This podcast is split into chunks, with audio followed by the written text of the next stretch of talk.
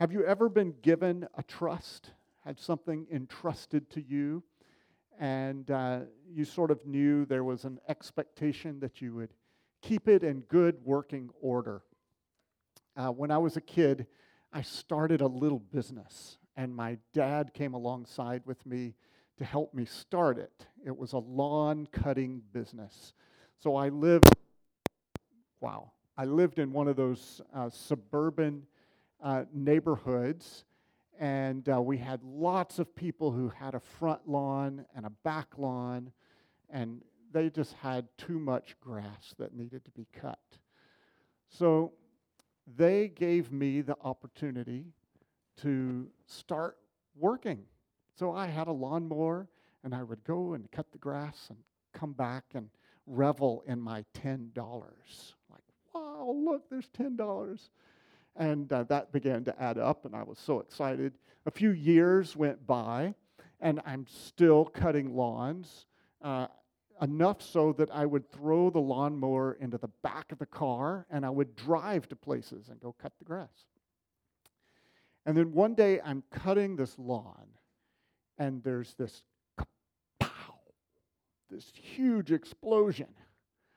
And then this ball of smoke just emerges from the lawnmower. And I thought, uh oh, that's not good. and I grabbed the lawnmower and I pulled and I pulled and I pulled, and nothing would happen. And I'm thinking, well, this is not good. And part of my thinking at the time was, I don't want to have to tell my dad about this, but I have lawns I need to cut in like two days. So I got the lawnmower home and checked. There was plenty of gas in there, so it wasn't out of gas. What has happened? My dad gets home late from work.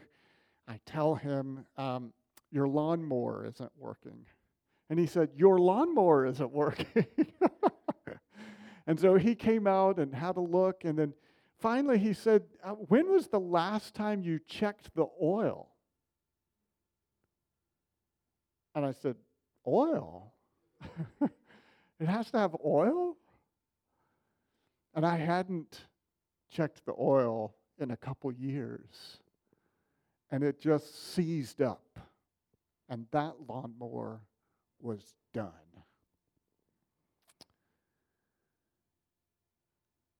This is what it's like sometimes when we have to give an account for what we are stewards of, when we have to give an account of what has been entrusted to us. Sometimes a crisis emerges and then we check it. Other times we might get little warning signs. You know, we like it when there's a little warning sign on our car that says, check the oil. Or you're about to run out of gas. Or maybe the latest one is it's time to plug in, recharge this car, this battery. And you could decide, I'm going to ignore all those signs, but ultimately it will catch up with you. You and I live that same way in relation to our bodies our finances, our assignments, and even the people who have been entrusted to us.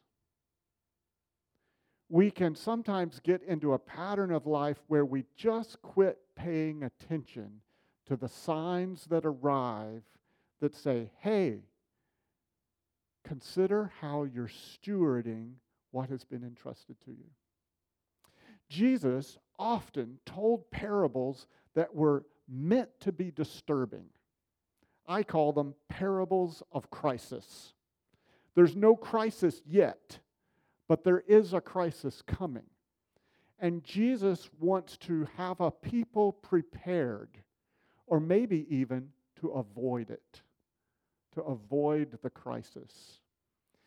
Jesus wants to call people into a kind of repentance, that turns and avoids a crisis, that turns towards God as God and themselves as stewards.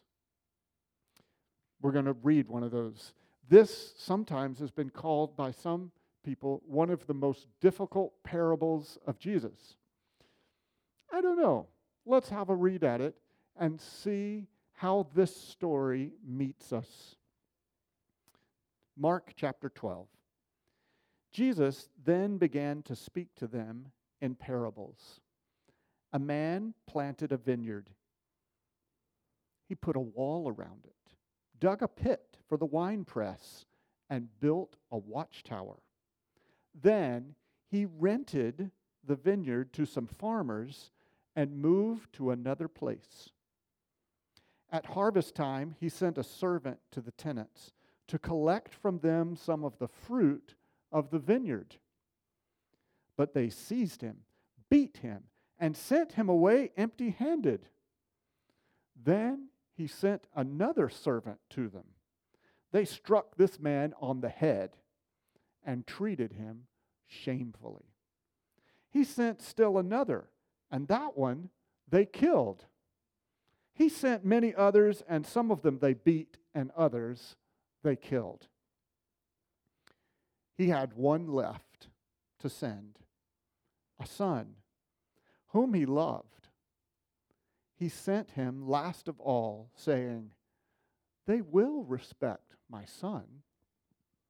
But the tenants said to one another, This is the heir. Come, let's kill him, and the inheritance will be ours. So they took him and killed him and threw him out of the vineyard. What then will, bec- will the owner of the vineyard do? He will come and kill those tenants and give the vineyard to others. Haven't you read this passage of Scripture? The stone the builders rejected has become the cornerstone. The Lord has done this, and it is marvelous in our eyes. Then the chief priests, the teachers of the law, and the elders looked for a way to arrest him because they knew he had spoken the parable against them. But they were afraid of the crowd. So they left him and went away. When Jesus starts this parable, it sounds like the story of landlord problems. You ever been a landlord? You ever had a room that you were renting out and you were expecting to be able to collect the rent and then they didn't pay the rent? What would you do?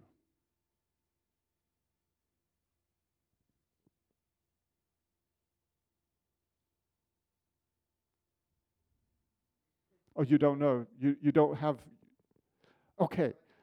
You've been the, you've been the renter. and someone's came looking for the rent, right? So Jesus' audience actually had two sets of listeners. One set of listeners were used to being renters, but there were a few people. How many of you have been renters? Yeah. There were a few people in that crowd among Jesus who were actually landlords. They had gotten to the place in their life where they actually had rooms to rent. They had fields and properties to rent. And in Jesus' story, those landlords would have immediately gone, Ah, I know the problem. You won't believe the renter I had to finally run off last week. And they, they could commiserate with the problem. And, and they felt like this story wasn't about them. This story was about you, all you renters. That this story was somehow about you until the moment where Jesus snaps. And the allegory becomes absurd. It's reasonable for this man who owns this vineyard to have wanted to collect rent. In fact, This didn't happen quickly. In Jewish law and expectation, when you planted a vineyard and the vines were new, you weren't actually to pull a harvest out of it until four years later. So there's quite a bit of time that's gone by. All his listeners would have sort of understood that. This didn't happen quickly. This was time. There have been people living on the land and working the land, and now finally, in the fourth year, there's a harvest. And so you needed to monetize the harvest and pay your rent. And so it was time. It was a very reasonable moment. And the landlord didn't come himself, he just sent a servant. The servant came. And what happened to the servant? Beaten, sent away, killed. Servants, one after another after another. And all of that might have sounded reasonable to renters who didn't want to pay rent, who thought the landlord was absentee and had gone away. But then Jesus snaps the story and it becomes absurd. The story becomes absurd when the landlord thinks, I'm going to send my son, my beloved son. Surely they will respect him.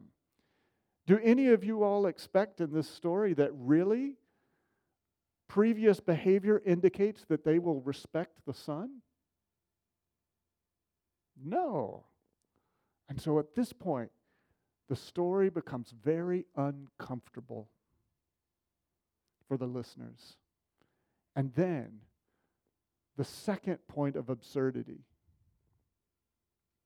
the tenants become absurd.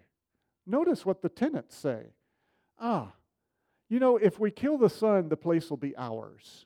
Does that make sense? Is there any reasonable logic that makes that make sense? No. So there must be something going on with these particular tenants who think that way. That is foolish thinking. I had a friend named Stan who became a Christian, and I would ask Stan how he was doing. You know, he got baptized there, 65, 70 years old. And I would ask Stan, How are you doing? He said, You know, Craig, this week I've really been battling stinking thinking. and he had started to recognize, you know, there were ways that of thinking that really were awful and had nothing to do with the truth and life of God and Christ. And he said, I got to get rid of this stinking thinking. But here we have tenants who have some stinking thinking. They're believing a lie. If we kill the son, the vineyard will be ours. They took him, killed him, threw him out of the vineyard. Then Jesus asks a question. And this is where the audience would have gone, ah, what's going on? What then will the owner of the vineyard do? And then Jesus just gives another extreme answer. He will come and kill those tenants and then give the vineyard to others. This is an extreme parable. There was a realization in Jesus' questions.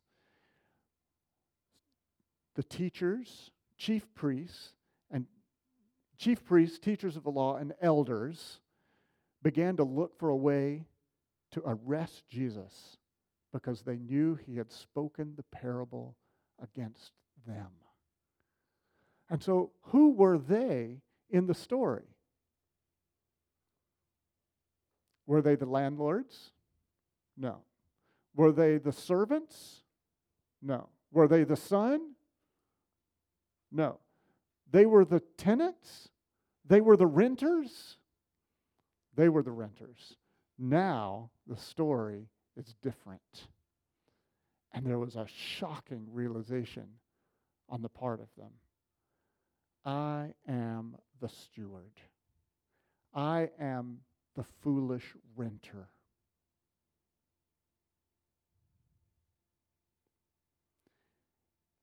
And at that moment, they had a choice.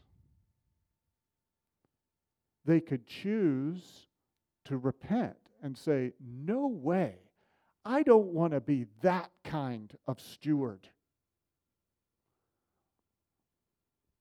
But instead, they became angry and they became exactly that kind of steward.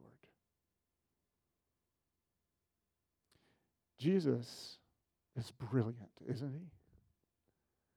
He told a parable that some say set a trap. He's pushing back and challenging, but he's also inviting them into a response to the God who entrusts, to the God who loves, to the God who keeps warning, calling, sending people to them. So if God is the man who planted a vineyard, what are the clues that the teachers of the law and the elders and chief priests who are there, what clues alerted them, oh, maybe Jesus is up to something here? They're clues that you and I in just reading this would typically miss. The first clue is in the very first verse of the story. Did you get it? Let's read it together. You got it? You got your Bible? Let's read it together. A man planted, oh, wait, I don't hear you. You ready? A man planted a vineyard. He put a wall around it dug a pit for the wine press, and built a watchtower. So, that little line is right out of Isaiah chapter 5. We started our service today with this line about God who built a vineyard. He dug it up and cleared it of stones, planted it with the choicest vines, he built a watchtower in it and cut out a wine press as well. And so, who is the vineyard? The vineyard is actually somebody personified. The vineyard of God is Israel, for it tells us in verse 7 of Isaiah 5 the vineyard of the Lord Almighty is the nation of Israel and the people of Judah are the vines he delighted in. And so, their first clue that, hmm, maybe Jesus isn't really um, just snuggling up to us and getting cozy with us, you know, the power people here, by telling a renter and landlord horror story maybe Jesus is up to something else. Jesus might be the voice of God judging the leaders of Israel. The voice of God judging the chief priests and the teachers of the law and the elders and trying to call them back. That's clue number one. Jesus quotes Isaiah 5 and presents God as the one who judges the leaders of Israel. For in Isaiah 5, when God judges the Israel, leaders of Israel, it says he came looking for justice but found bloodshed. He came looking for righteousness but heard cries of distress. So their leaders were actually hurting the people of Israel. Their trust had been people and the land. And they were proving they weren't worthy of it. The second thing, the second clue here is actually the absurdity. The claims of Jesus here is that God is sending his son. The owner of the vineyard is sending the son. Jesus has been making a claim about himself that he is the son of God. And they were really upset about this. In fact, in Mark chapter 1, he tells us that the whole gospel of Mark is about the Messiah, the Son of God. Jesus, the Messiah, the Son of God. In the baptism of Jesus, Mark presents that God showed up and said, This is my beloved Son. I'm well pleased with him. And so the absurd claim here pushed them to begin to recognize wow, here's Jesus at it again. He's not claiming to just be a servant of God. He's not just claiming to be a prophet of God. He's plan- saying he is the Son of God.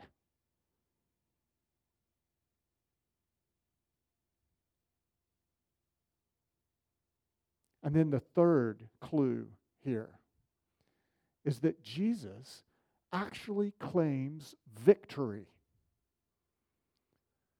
In the parable, Jesus breaks from the story. And then he, re- he doesn't read it, he just quotes it because he knows it. He quotes Psalm 118. Did you notice those verses? Let's look at those in Mark chapter 12. In Mark chapter 12 and verse 10, he says, Haven't you read this passage? In other words, don't you know your scripture? And then Jesus quotes, let's read it together from verse 10. Let's ask the question. You ready? Haven't you read this passage of Scripture? The stone the builders rejected has become the cornerstone. The Lord has done this, and it is marvelous in our eyes. So, Psalm 118 is a victory psalm. It's a song of the psalmist declaring victory over his enemies. But he declares in it something about the character and nature of God and God's relationship to Israel. So listen to this from Psalm 118. We read this text in our service this morning. Give thanks to the Lord, for he is good. His love endures forever. Let Israel say, His love endures forever. Let the house of Aaron say, His love endures forever. Let those who fear the Lord say, His love endures forever. Ah, it's so awesome. And it goes right through this passage of the psalmist experiencing intense difficulty and yet experiencing God's deliverance, God's victory. In other words, the psalmist is saying, You rejected me, but God chose me anyway.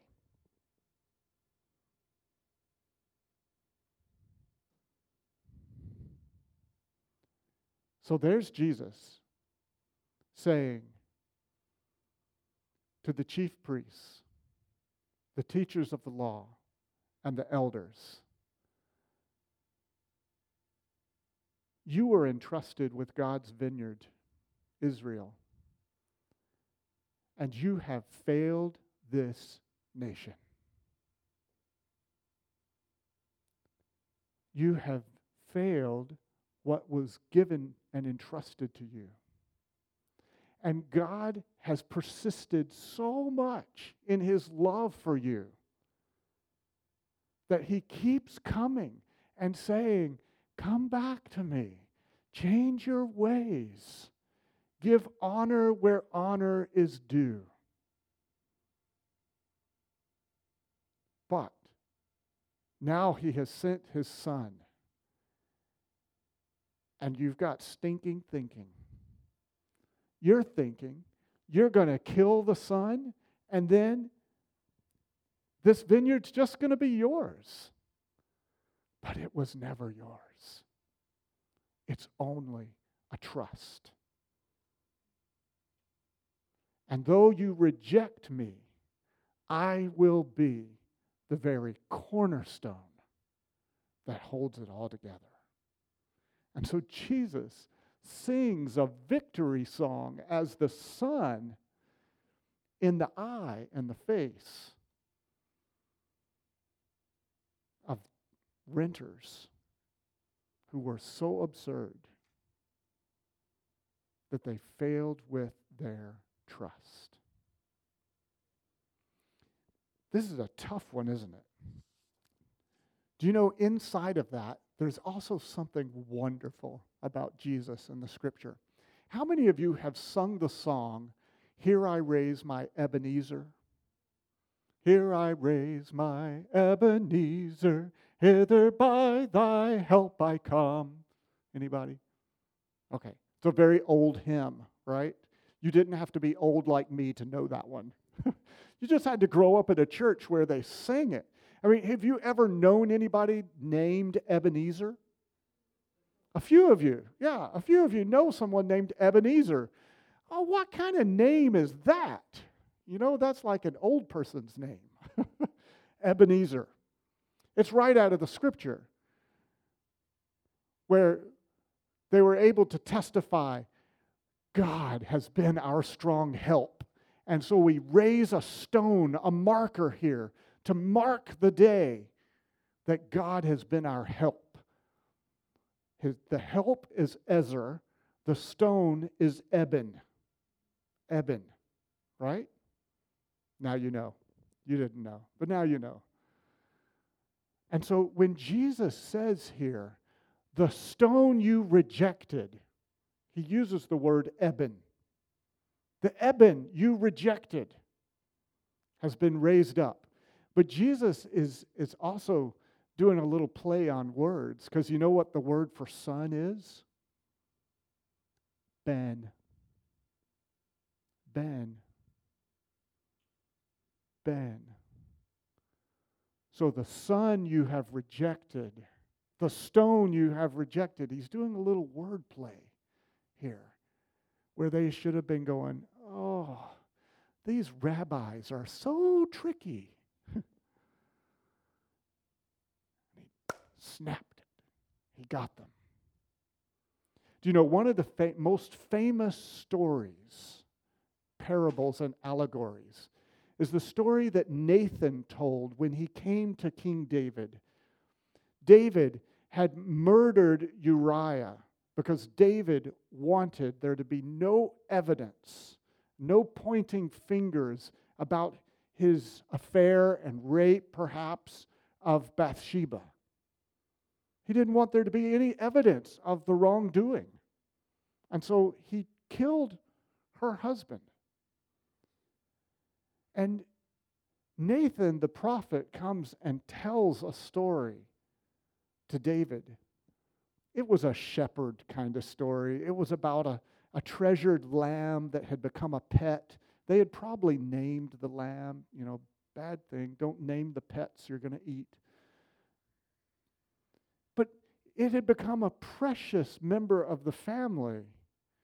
And a rich man had a guest come and said, Oh, go get, go get that guy's lamb and kill it. David, when he heard the story, was so angry and, and said, That guy, he's going to have to pay back four times.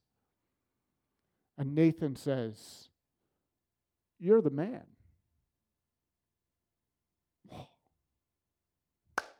Snapped. He was caught in the story, caught in the trap, the prophetic trap of the story this song really is about you. This story is really about you. And so David had a choice. He could rage or he could humble himself. He humbled himself. In this story, they had a choice. They could rage or they could humble themselves. Do you know God is so persistent in trying to get us to humble ourselves before Him when we've failed, when we've misused what we've been entrusted with, when we've neglected the trust. Whether it be the trust of the gospel, whether it be the trust of knowledge, whether it be the trust of relationships, whether it be the trust of a job, whether it be the trust of people you are responsible for leading in your work, in your home, in your neighborhood, in an organization you volunteer with. The Lord is always coming. And that's why this story is so difficult. That with every reading of the story in the church, there's a group of people who say, This story is not about me, it's about them. But wait a while, and the next time you read it, you'll discover I'm the man, I'm the woman, I'm the person in the story that God gave a trust to, and I'm mishandling the trust. And He's inviting response, He's inviting repentance. Do you know? I think that, that Jesus even invited Judas, who betrayed him, to refrain. And here Jesus is inviting the religious leaders to refrain from killing the Son. Instead, to open their lives and live because of the Son. For this Son they reject shall be raised up. And this is our Easter moment. We are in the season of Easter, celebrating the resurrection of Jesus. That with every reading of this, we realize that the grace of God is marvelous. That the rejected one who was dragged outside the city and killed has been raised up and exalted. The humiliated one has been raised up and exalted for our benefit. What has God entrusted to you?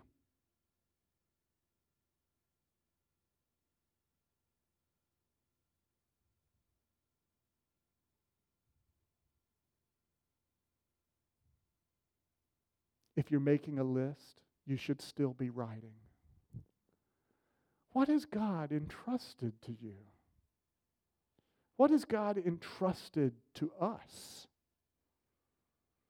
Maybe some of you are coming back to that question and saying, Well, God, have you really told me what you want? Did God tell Israel what he wanted?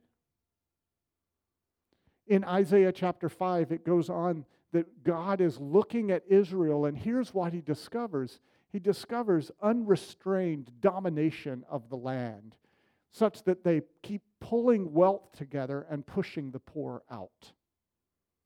He discovers that they have an unrestrained pursuit of pleasure.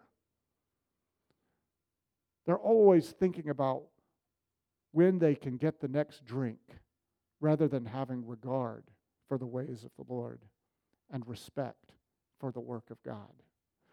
They have an unrestrained view of their own wisdom and supremacy. They keep saying, you know, God, if He wants to show up, He should get in a hurry. God should hurry up. In the meantime, I'm in charge. Wow. My neighbor who didn't seem to fear the law and was growing marijuana in his house right next to us when it was not legal, used to say to Ellen, they would talk about different kinds of people. And he's the best, one of the best neighbors we've ever had. I have to put that in. I would entrust my children to him, okay? um, he would say, Oh, yeah, Ellen, I, I can't spend time with those people. And she would say, well, why not? Because they have no fear of God. Ah, so interesting, right?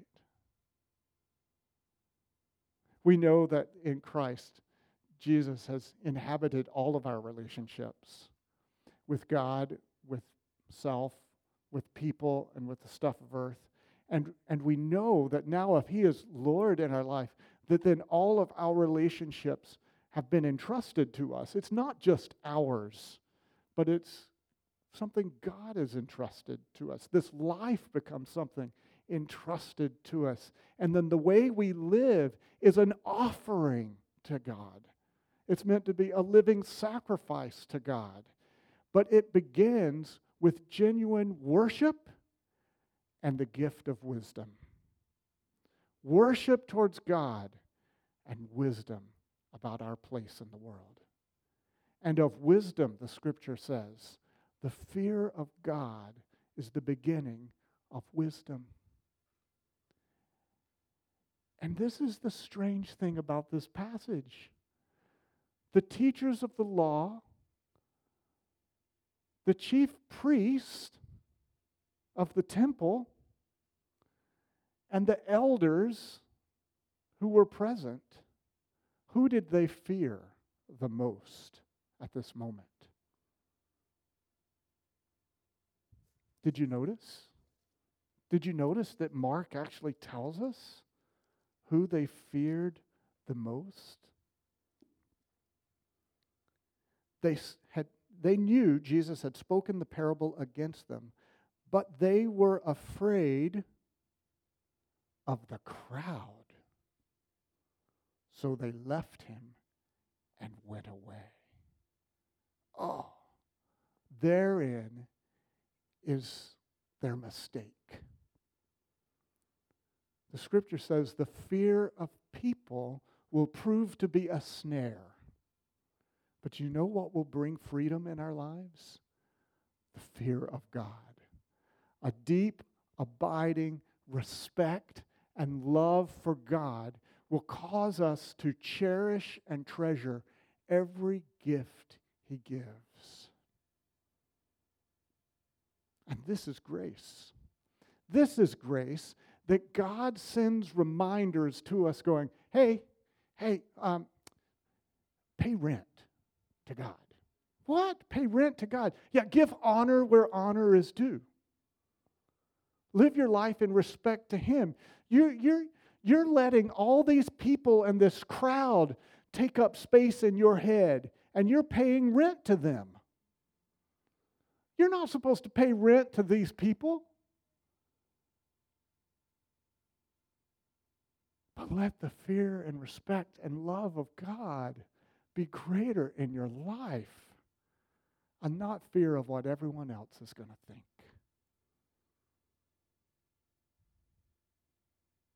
God has given us a trust. He's entrusted to you the gospel, the greatest story ever told. He's entrusted to you His Spirit. The Holy Spirit of God has taken up residence in you. He's entrusted to you His Word. Why, you have got the whole phone and a thousand translations available right here. He's entrusted to you the internet. Huh. Did you ever think of that? The list goes on and on. He's entrusted to us to be stewards in the land. He's entrusted wealth to us. He's entrusted knowledge to us. And for some of you, there will be places and times in your life where you have to say, He has entrusted influence to me. Lord Jesus, help us this parable is about us. Let's pray together. Heavenly Father, we thank you that in this parable you are the God who creates, you are the God who entrusts, you are the God who expects, you are the God who entreats us to come to you again, and you are the God who does it again and again and again.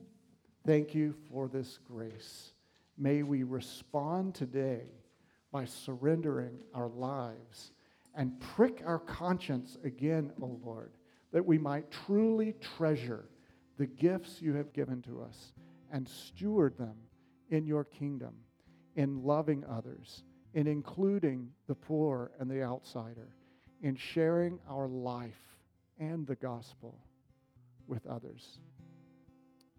We pray that your Spirit would do your work in your church, in this campus, and in this city.